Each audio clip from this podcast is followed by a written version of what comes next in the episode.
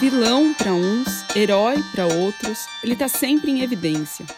Desde a eleição de 2022, é manchete todo dia. Eu não estou falando daquele político, nem daquele outro.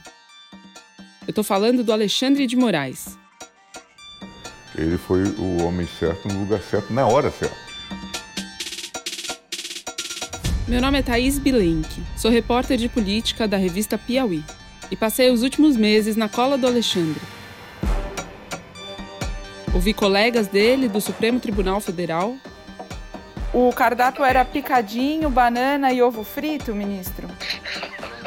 É sério, eu preciso Picadinho, confirmar. Banana, ovo frito e de sobremesa a obstrução das vias de acesso aos locais de votação.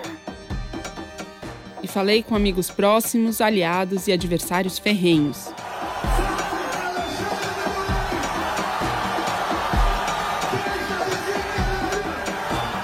Corredores de Brasília, as arcadas da Faculdade de Direito em São Paulo, eu reuni informações inéditas para te contar aqui qual foi o papel de Alexandre na eleição mais acirrada da história do país.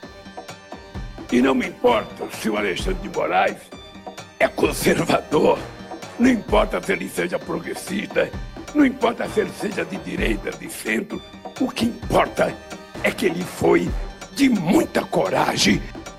E para explicar como ele conseguiu superpoderes que fizeram Alexandre ser o protagonista inesperado da política nacional e ser tão criticado exatamente por isso.